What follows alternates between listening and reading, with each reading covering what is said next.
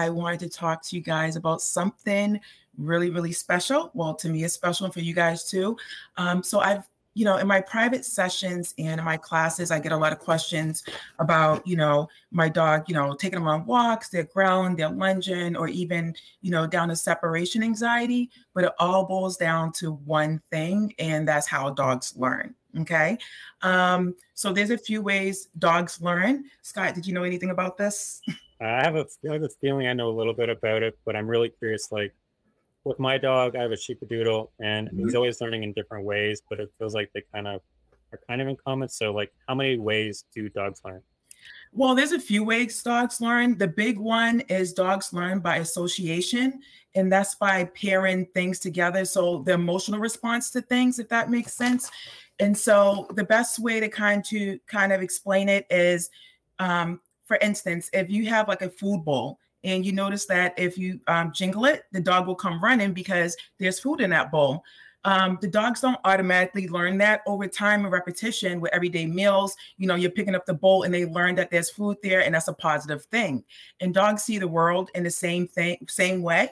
So when you're taking them out and about, and you know they have these experiences, whether they're good or bad. So if they run across a dog and say the dog barks at them, and every time they see that dog, the dog barks, then of course they're going to have a negative association with that but more so than not we want them to have a good experience so they can have a good life and you know walk about town and stuff and you know be good for it. Um, the same way we have emotional responses to things like um, with humans when we meet people um, you may meet someone and, you know they may be lovely and then you may meet someone and you may like ugh like that you know? And then when you meet them again you have that association with them. And so dogs learn in the same manner um, and so we kind of want to be aware when we take when we're taking our dogs out and about, and just be more aware of the situation around us. Um, I tell folks all the time, like you know your dog, you know your dog how your dog is around certain scenarios. So start trying to manage that um, for your dog. So what that would look like. So suppose, for instance, you're going out for a walk with your dog, and you know that there's a dog in you know on the corner of that house that barks and runs the fence all the time. Your dog's scared. Um, just pick another time when you know the dog's not out and go in the opposite direction. So it could be something as simply as that. So um, you just kind of want to pair stuff together and give them positive experience so um, that um, they will have that. Um, also, dogs learn by consequences, basically um, doing things. Um, and the best way to kind of describe that is um, rewards, right? So suppose you are your kids, for example, you take them out for you tell they do something great in school. You're like, okay, I'll take you out for ice cream next week. Your kid totally gets that. They definitely do. They'll remind you every day that you're gonna have to get them ice cream. So for a dog, right? You ask them to sit and you rumble around in your treat pouch with treats. Meanwhile, they're looking at the ground, looking around, and then you give them a treat they don't know what they are rewarded for. So you have to do that almost immediately when you're training dogs. And the more positive association and rewards, and you doing, doing, doing, the more they will do it um, again. So consequences as in rewards. Um, also, um, you can manipulate um, their response to how they feel about things as well. Um, so, for instance, um, some things that may be neutral, you may be um, actually helping them gain a, a positive and negative um, emotional response. So, what I'm talking about is, for example, leashes. Um, when dogs first see a leash, there's no negative or positive association with that, right? And so you go out for a walk and your dog starts barking and lunging. You don't like what they did. So you tell them no, you, you know, pop the leash back. And then you're doing that every single time that you're on a walk. Sooner or later, your dog is lunging and growling when they're seeing other dogs too, because they feel that tension all through the leash. And then they learn the pop and then no. So you can build that just by not thinking you're doing the right thing, but it's actually helping the dog build like a negative emotional response. So what I tell folks is just be very aware of your uh, body as well because they read your body language. Be aware of your surroundings and you know where you have your dog um, just so it can help them have a positive experience.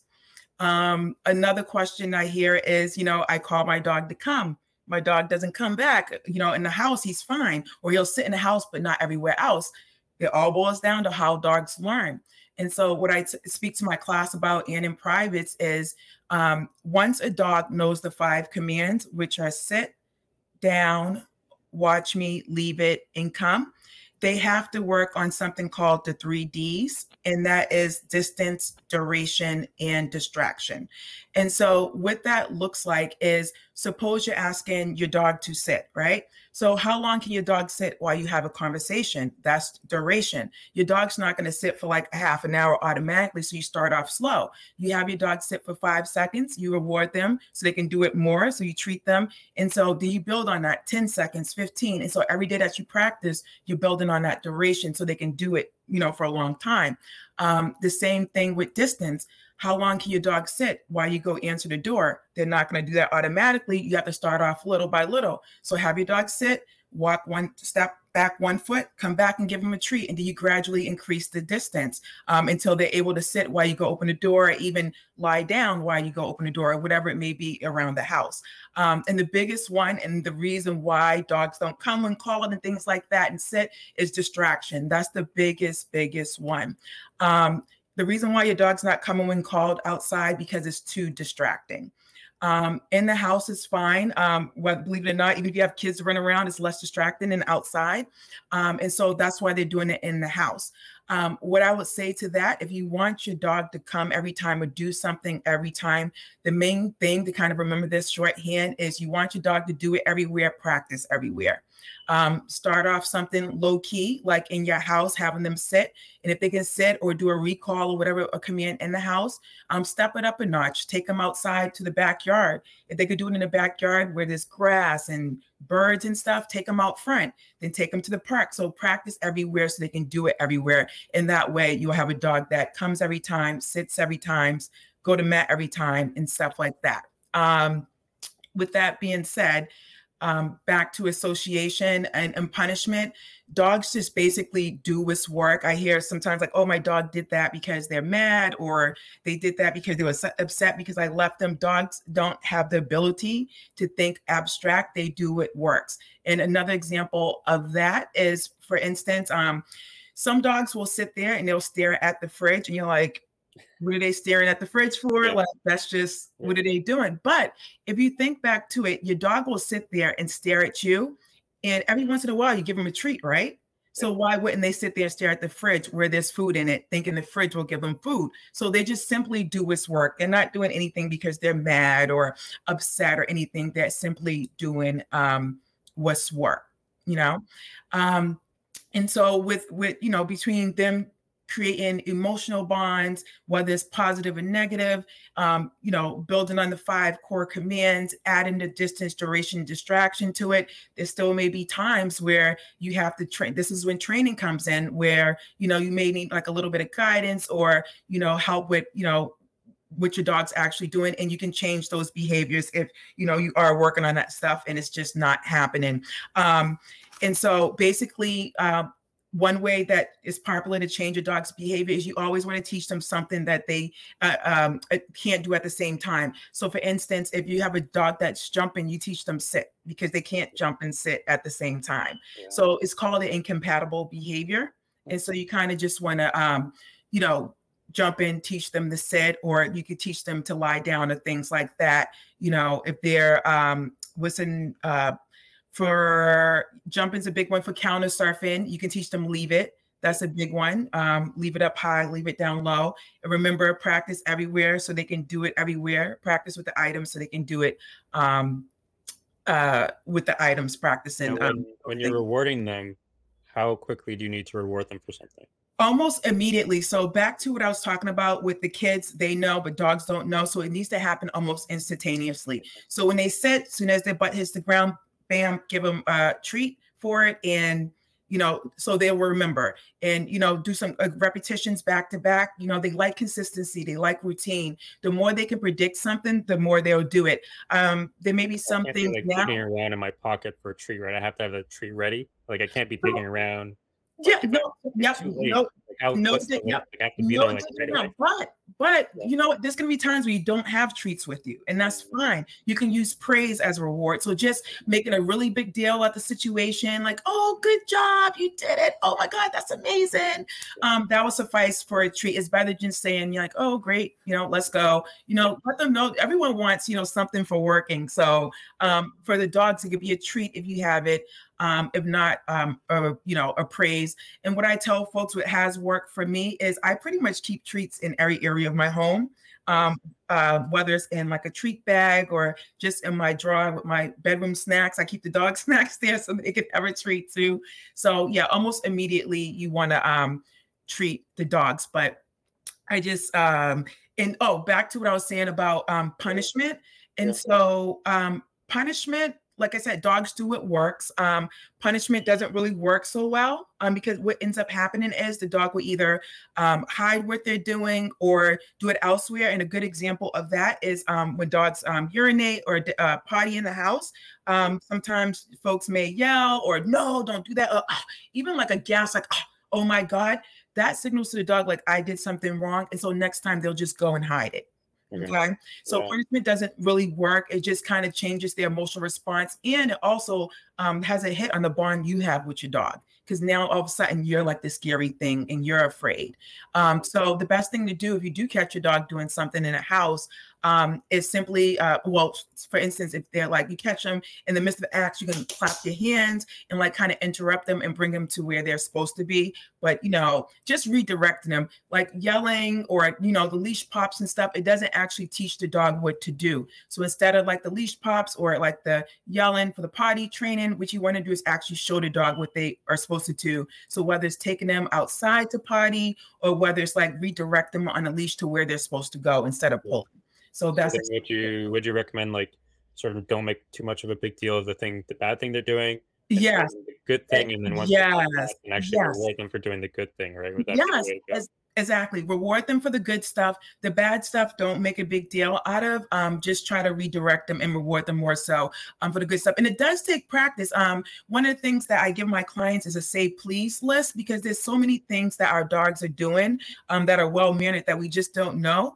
Um, so, for instance, what I was saying, when your dog comes and sits in front of you, eh, they're not going to say, "Hey, what's up?" because they can't say, "Hey, what's up." But you know, they may want your attention. That's them essentially saying, "Please," when they're coming up to you, sitting or they're laying on your nap, lap, or nudging you. Um, so, get your dog in a habit of um, saying that. So, you know, before you go out the door, have your dog sit and say, "May I please go out?"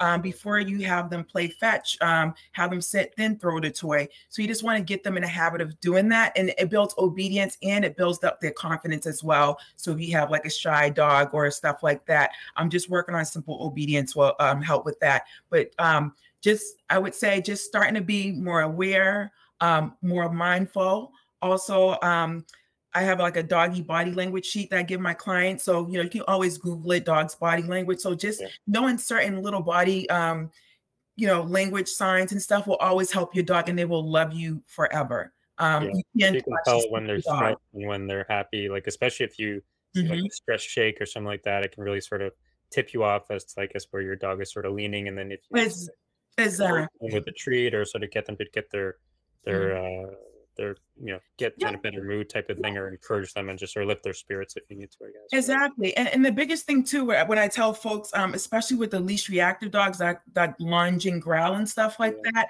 um, dogs just don't end up lunging and growling there's usually like a whole body or signs they're giving off but we usually don't know because we're walking along and then next you know you know oh, my dog's barking, I need training. But your dog's actually gives you signs all the way up to then.